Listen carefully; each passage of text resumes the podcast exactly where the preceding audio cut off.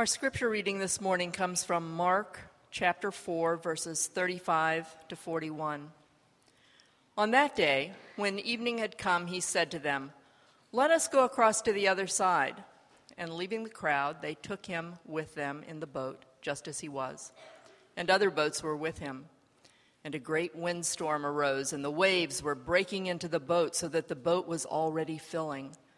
But he was in the stern, asleep on the cushion. And they woke him and said to him, Teacher, do you not care that we are perishing? And he awoke and rebuked the wind and the sea, said to the sea, Peace, be still. And the wind ceased, and there was a great calm. And he said to them, Why are you so afraid? Have you still no faith? And they were filled with great fear and said to one another, Who then is this that even the wind and the sea obey him? This is God's word. Amen. Thank you, Susan. Uh, good morning. Summer is winding down, and so is our series uh, that we have been doing this summer as we've taken a look for a number of weeks now. I think it's been 12 weeks that we've been doing this about how to really handle the storms of life as they come. And so it's appropriate that we would end here with this very famous passage. Uh, and if you've been around the church for any length of time, or even if you have some, some, some very cursory experience with the scriptures, you've probably read this passage or heard sermons on it, and so uh, it's a very familiar, um, very familiar scene. And there are many ways to come at it, uh, but for our purpose this morning and how we want to wrap up everything we've been talking about this summer, I want you to pay attention to the contrast between Jesus and his disciples uh, as they weather this storm. Both the disciples and Jesus are in the storm but they act very, very differently, don't they? And so that's what I want. That's really what I want to kind of zero in on this morning. Now, the purpose of the parable in Mark's gospel is to cause us to wonder at Jesus' power and authority. The way you see the disciples doing at the end, do you see that there? What does it say? That they were filled with great fear and said to one another, "Who is this that even the wind and the waves obey him?" Okay, so they are they they are worshiping by the end of this story. At least they're they're overwhelmed with a sense of awe and that is really what the story is meant to do. It's meant to lead us to worship as well. And because in the Bible, you see the sea, uh, if you read from the beginning to the end, the sea really is representative. It's a, it's a image or a metaphor of chaos and disorder. And so all throughout the Old Testament, God is the one who is praised because he has the power to step into the chaotic sea and to make it, make it calm. I mean, it's this image you encounter over and over and over again in the Bible. And so there's huge connections between this scene here in Mark's gospel and the claim that Mark is making about the one who can stand in the boat with his hands raised and calm the sea. This, this is a claim of divinity. It's a claim of, of Jesus' authority and power. And Mark's very specific in what he's doing here. But I would like to make another suggestion this morning. I want to I want to kind of say yes, of course, all of that's true, and that's probably the way most of the time we come to this passage that we deal with it. But, but this morning, I want to suggest that the purpose of the story isn't just to lead us to worship, but it's also to lead us to obedience. Uh, and this is really kind of in light of everything we've been saying for the last couple months. That the Bible is very clear that if you have put your faith in the one standing in the back of the boat, commanding the winds and waves to cease then, as we read for an assurance of pardon, He has sent the Holy Spirit, not just into the world, but into your heart to live inside of you. And so, the consequence of that, for every single one of us in this room, of which that is true, the consequence of that is that you and I now have the power and the authority that Jesus has here to bring the same kind of peace. Now, I know know that sounds grandiose, okay? I'm not at all suggesting that the next time a thunderstorm comes rolling through that you go out into the middle of the field and yell peace, right? And expect that anything is going to happen.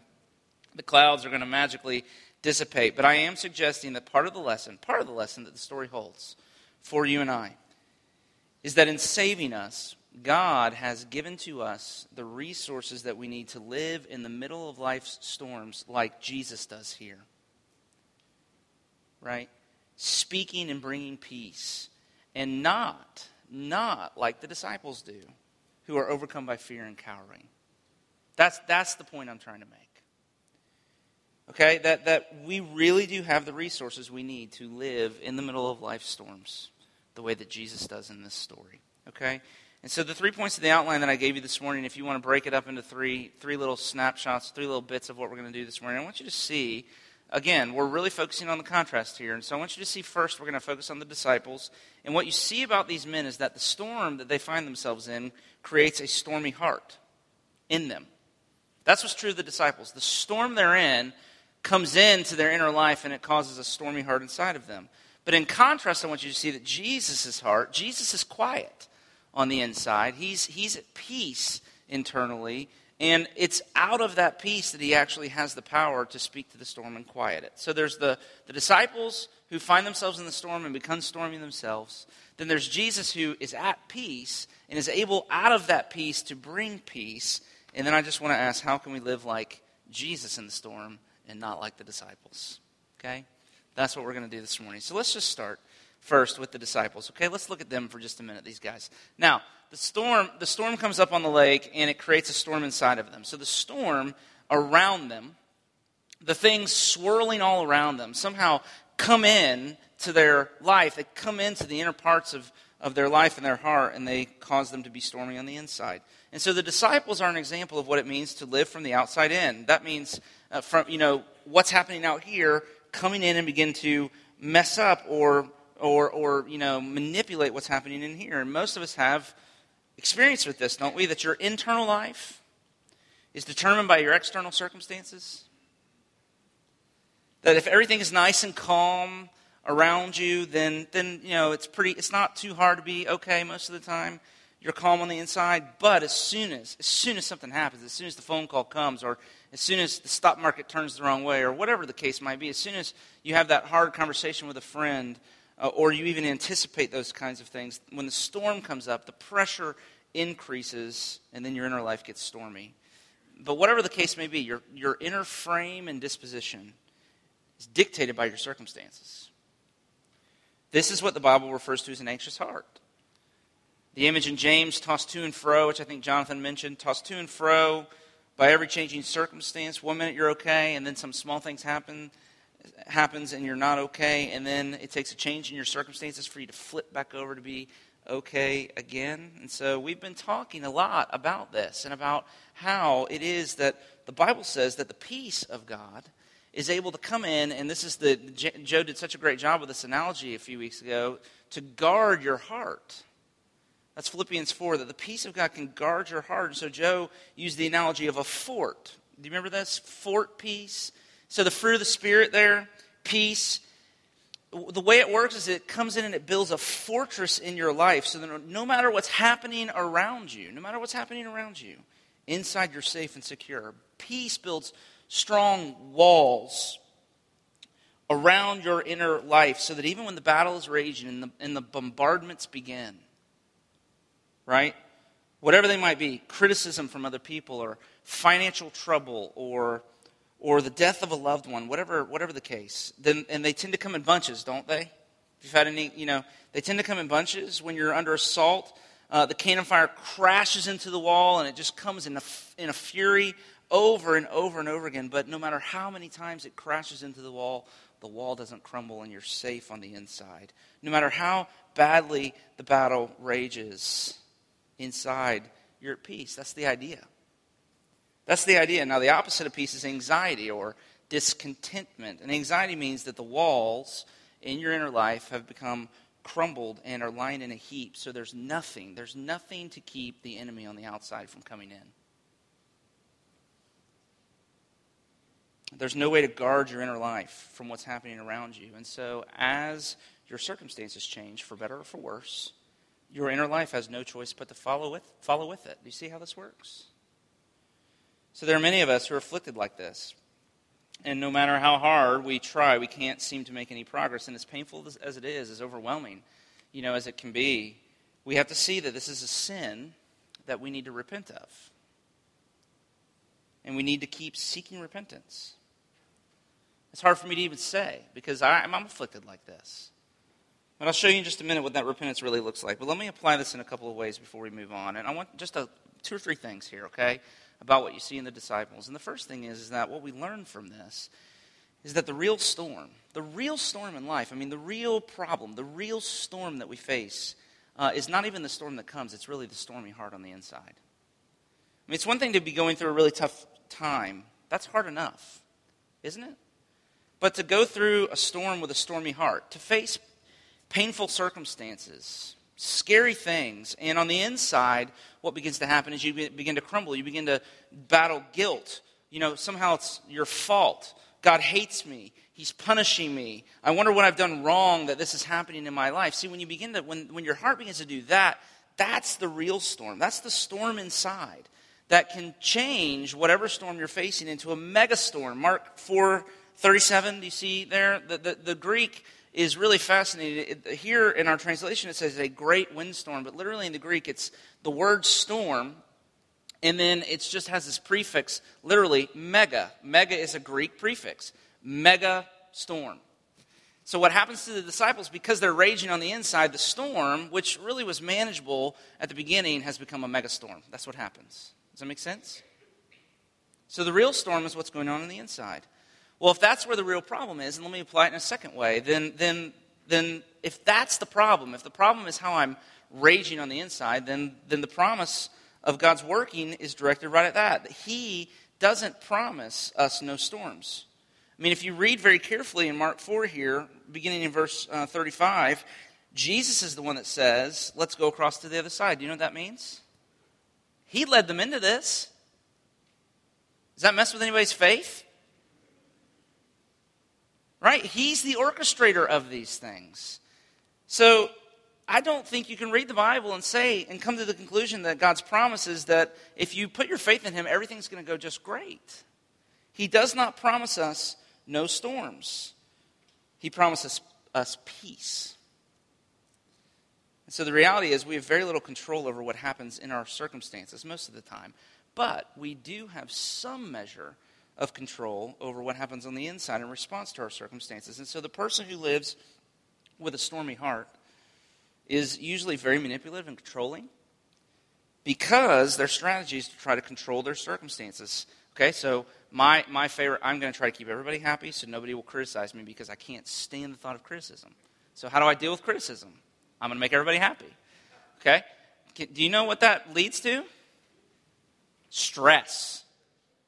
Right? Stress, running around, constantly trying to manipulate my circumstances because I can't, I can't face the reality that I might be criticized. And so my, my, solution is to, my solution is to keep everybody happy so that no criticism comes. I mean, it hasn't entered my mind yet to think, what about becoming a person who can deal with being criticized? Right? I desperately want to do the right thing so that everything goes the way I want it to. Right? But I think the teaching is stop spending so much time trying to create the right circumstances and start building some walls. And then just a last, a last little application, last little application here. Uh, and it really is that we do a series like this one this summer, and yet, and yet we're tempted to keep going on, even in light of everything that we've labored to try to teach over the last few weeks. We keep going on, thinking the solution really is to minimize the storms, and it becomes a strategy. And so, a lot of us have a lot of the resources and talent that we need to be pretty successful at this, to be quite honest with you. But the Bible's solution to the problem of suffering is not technique, it's character. And it's not using your money and connections to avoid the storms, but instead it's using the storms that God sends to become a person of character. Can I repeat that again? The Bible's solution to suffering is not that you and I would use our money and connections and resources to avoid storms, the Bible's solution to suffering is that we would use the storms to become people of character. So you read, Count it all joy, brothers, when you meet trials. And you want to say, What? What? Count it all joy when it starts to go bad. Because you know the testing of your faith produces steadfast, steadfastness, and steadfastness must have its full effect that you may be perfect and complete, lacking nothing. You know, on the way to, to church this morning, I was praying, and I, I've just been struck lately that some of my most favorite people that I love the most, that I, that I consider the most, it seems like uh, affliction comes to the best of us. The very best of the people that I know seem to have to walk through such terrible suffering. And then I thought, you know, maybe that's the reason they're the best of us. Maybe it's the other way around. I think that's what the Bible would teach. C.S. Lewis had a really profound thought. He, he, let me quote him. He said, "For the wise men of the old, uh, for the wise men of old, the cardinal problem had been how to conform the soul to reality, and the solution had been knowledge and self-discipline and virtue. But for the modern man, the problem now is how to subdue reality to the wishes of man, and the solution is technique. In other words, he says it used to be." that we understood that in order to be successful in the world, we had to work to do on ourselves. We had to become fit for living in a world full of heartbreak and pain and loss. We had to gain moral fortitude uh, that we needed to be faithful amid the ever changing circumstances of life. But now he says, and this was 50 years ago. 50 years ago, can you imagine how much more true it is today? Now he says, we approach life as if the problem isn't uh, us, the problem is our circumstances. And so the solution to whatever we, you know, whatever we're facing is we do whatever we have to do to make our circumstances what we want them to be. So the problem is external. But Christianity says, no, no, the problem is not, the problem's not out here, the problem's in here. And the good news of Christianity is that Christianity offers spiritual power to subdue the in here, no matter what's happening out here. And Jesus really is the picture of this. So let's come to him for a minute. Let's look at him. He's the opposite of the disciples in this scene. He's asleep in the back of the boat. Now, the question is, I mean, isn't that silly? I mean, the rain, the rain is coming. The, the picture is, is that the waves are crashing over the side of the boat. They're literally, literally beginning to bail water out. The ship is going down. They turn to look and find their leader, and he is asleep on a pillow, we're told.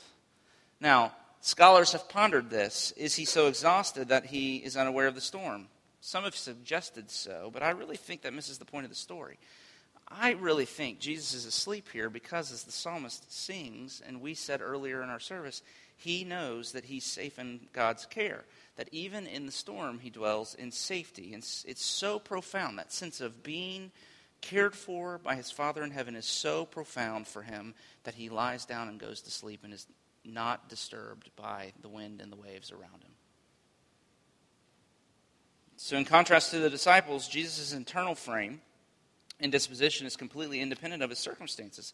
He doesn't fly too high, he doesn't get too low. There's a steadiness to his emotional life that no matter what's going on around him, he's able to deal with, with it. Jesus, right, the, the stormy sea does not cause Jesus to have a stormy heart. It doesn't come inside. In fact, what we find, what I'm just marvel at, as I read this, this story, the real, the real beauty of him here is it's the reverse. He lives from the inside out. And let me explain. And this is what I want you to really see. So, whereas in the case of the disciples, do you see what happens to them? The storm around them leads to a storm within them, but with Jesus, it's the exact opposite. With Jesus, the, the calm inside of him is so powerful that it creates calm around him.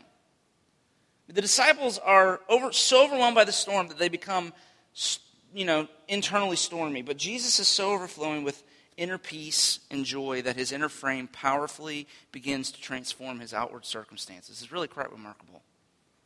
Charles Spurgeon is the one who made this point. I wish I could claim it for myself, but for most things, you know, we just we're stealing this stuff from other people. You know that, right?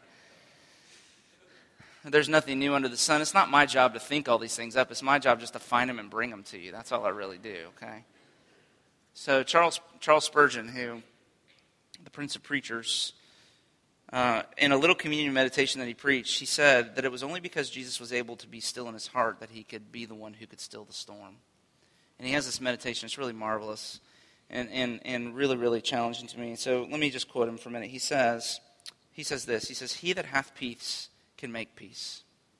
He that hath peace can make peace. We cannot work miracles. Listen to what he says. And yet the works that Jesus did, we do also. So, sleeping his sleep, we shall awake in his rested energy and treat the winds and the waves as things subject to the power of faith, and thereby, and therefore, to be committed into quiet. Our calm shall work marvels in the little ships whereof others are captains. We too shall say, Peace, be still our confidence shall prove contagious, and the timid shall go, go brave. Our tender love shall spread itself, and the contentious shall cool down to patience. Only the matter must begin with ourselves. Listen, he says, We cannot create calm till we are calm. It's easier to rule the elements than to govern the unruliness of our hearts.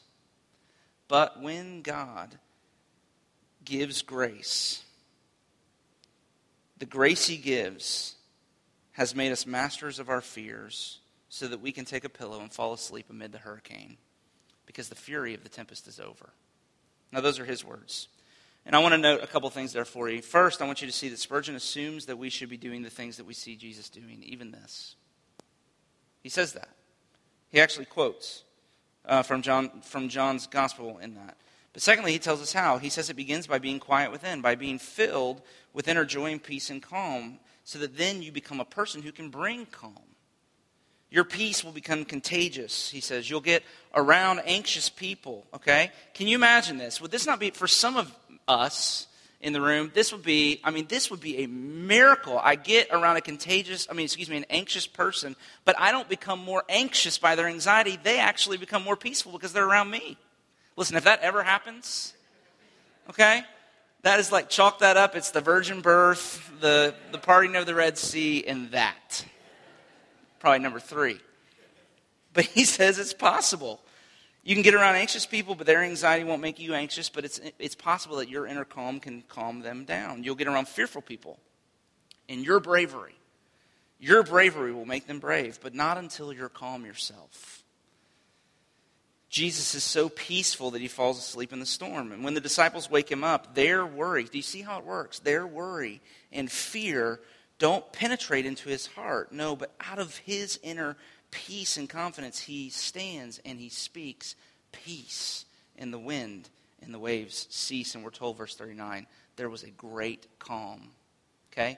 Same Greek word, mega calm. Mega calm. Now, let me, let me apply this in a couple of ways, too.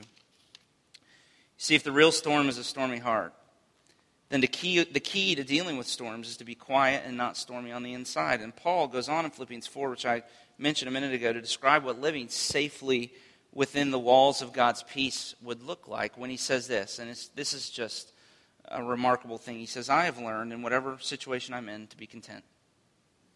I, I know how to be brought low and I know how to abound. In any and every circumstance, I've learned the secret of facing plenty and hunger, abundance and need. Now, I marvel at that. And by the way, it should encourage you this is not Jesus speaking, this is Paul. Paul's figured out how to do this. If Paul can figure it out, you and I can. Paul's figured this out. He, he says his inner life was not afflicted, afflicted or affected by circumstances at all. When the storm hits and he found himself facing hunger or need, he didn't sink in despair. But even more amazing to me, in light of even Deuteronomy 8, which we read this past week in community Bible reading, he says, uh, when it was a sunny day, when a sunny day didn't bolster his happiness. He knew how to go through a hard time and not fall apart, but he knew how to go through a good time too, where there was abundance and he had everything that he could possibly want and not become puffed up and overconfident. So there was no connection whatsoever in Paul's life between what was going on outside and around him and what he was feeling in, internally, how he was processing that stuff on the inside. He was completely free completely free. And this is Paul who said, Be like me as I strive to be like Christ. But let me ask this question then. As my wife would say to our children, this is, my, this is one of my wife's favorite things to say to our children, and it's so good, and it always comes at the perfect moment. I don't know how she does it, but she knows exactly when.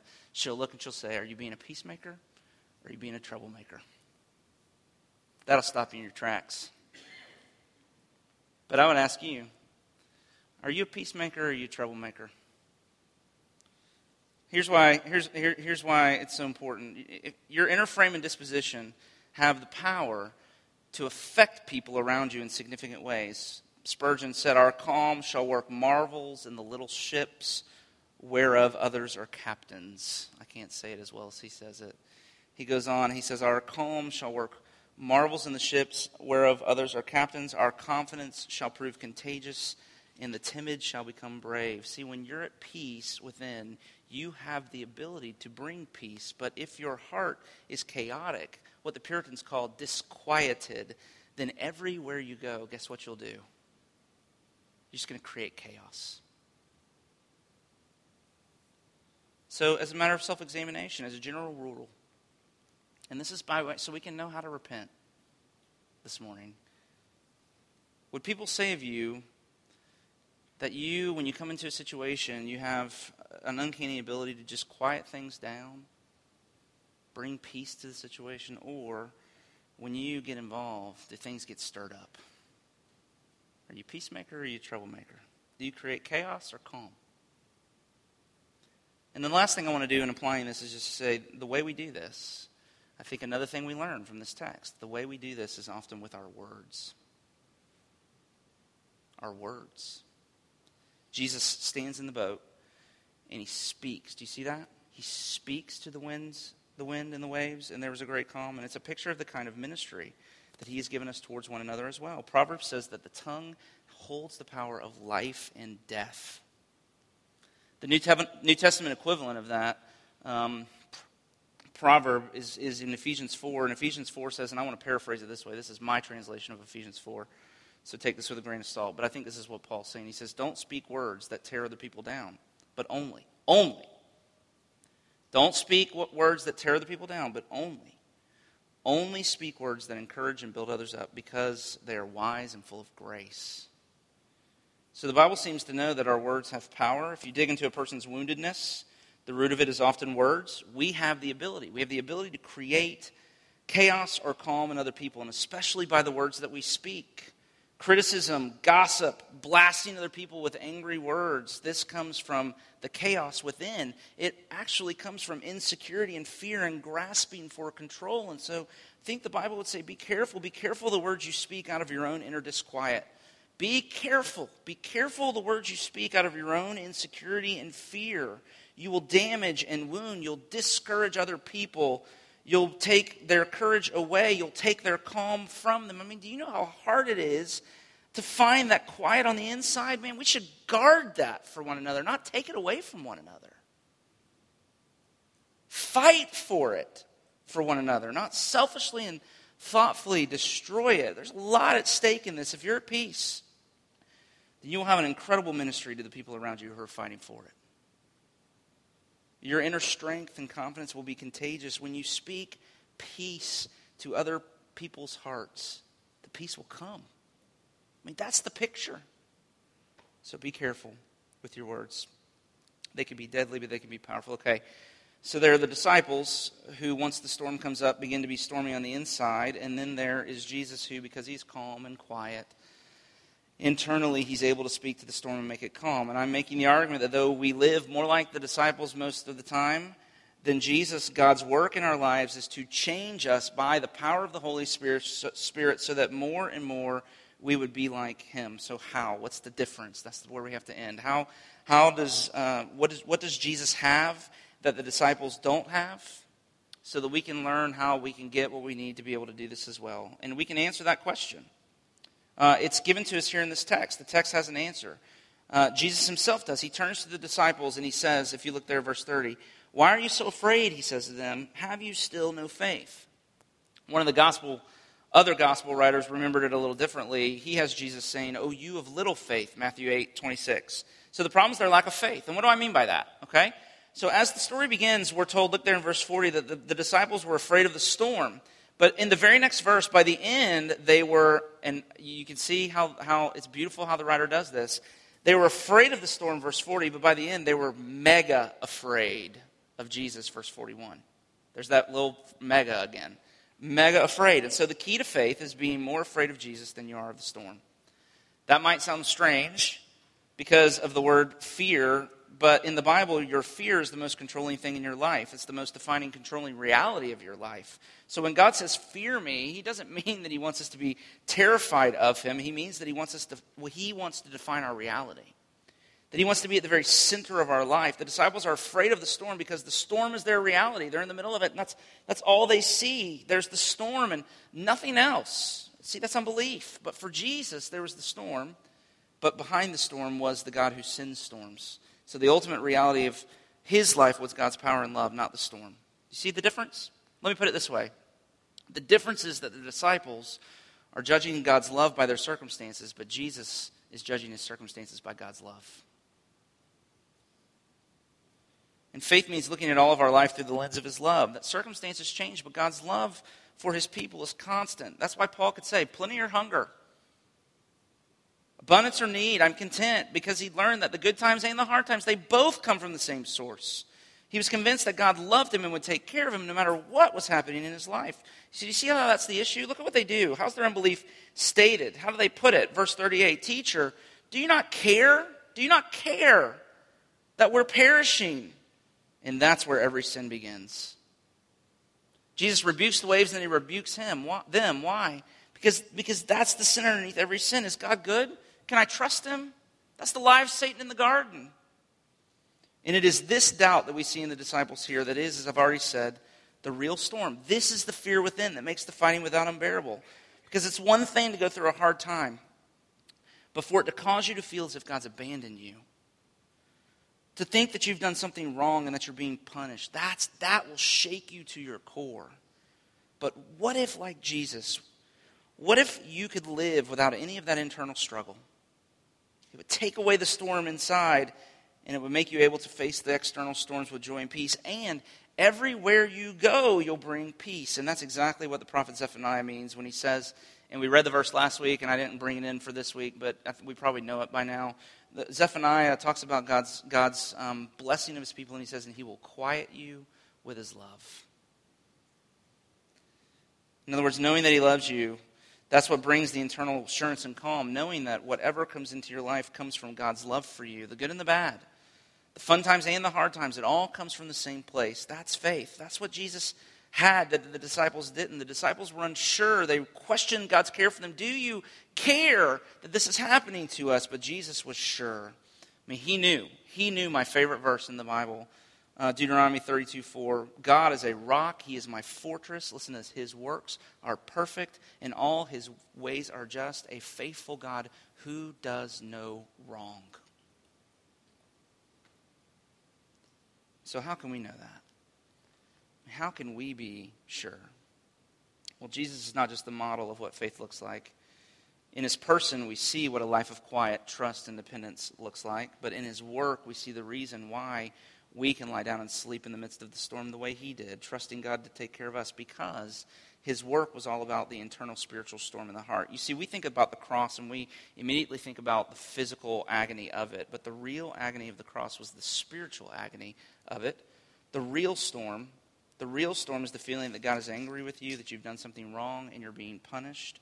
But that is exactly what happened to Jesus on the cross. God was angry with him. He did punish him for our sins. In his dying moments, Jesus turned to his Father and said, Do you not care that I am perishing? And there was no reassuring voice. There was only the storm of God's wrath that was unleashed against him. And the waves broke upon him, and he sank down to the very depth of hell. But like Jonah in the Old Testament story, his death was the end of the storm for us. The storm of God's wrath has been, has been unleashed against him, and it has now ceased. And if you trust him, if you trust him, no matter what's happening in your life, there is no more storm like that for you. Whatever storm you find yourself in, there may be a lot you don't understand that you can't be sure of, but you can be sure of this the psalmist says, Love and faithfulness go before him. So, whatever's happening to you, it comes from God's love and faithfulness to you. He's not mad at you. If you're in a storm, listen, please heed these words. God is not mad at you. If your faith is in the Lord Jesus, He's not mad at you. He's not punishing you. He can't be.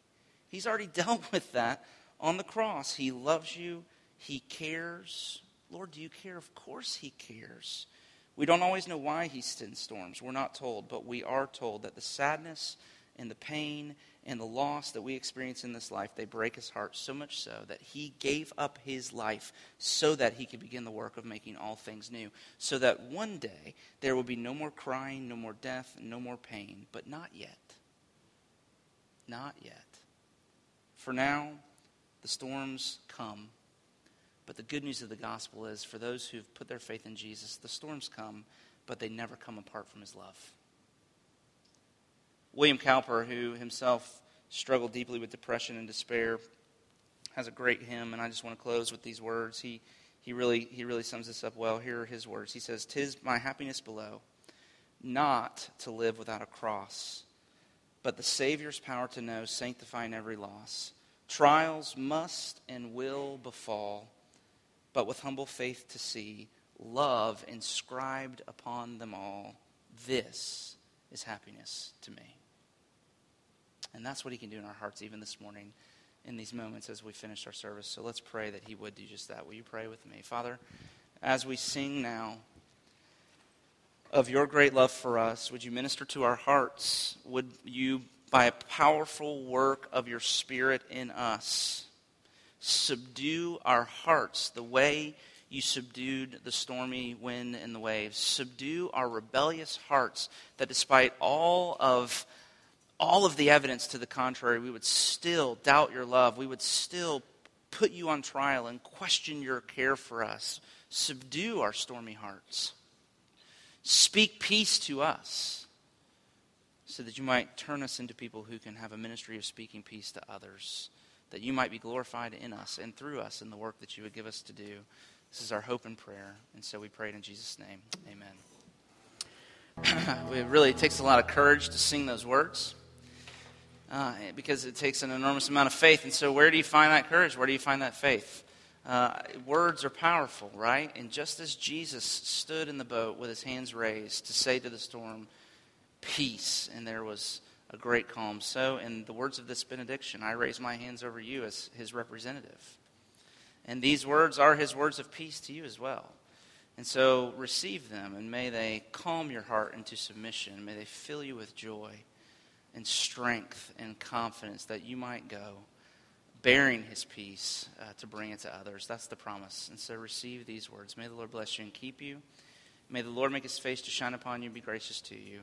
And may the Lord turn his face towards you and give you his peace, both now and forevermore. Amen. Go in his peace.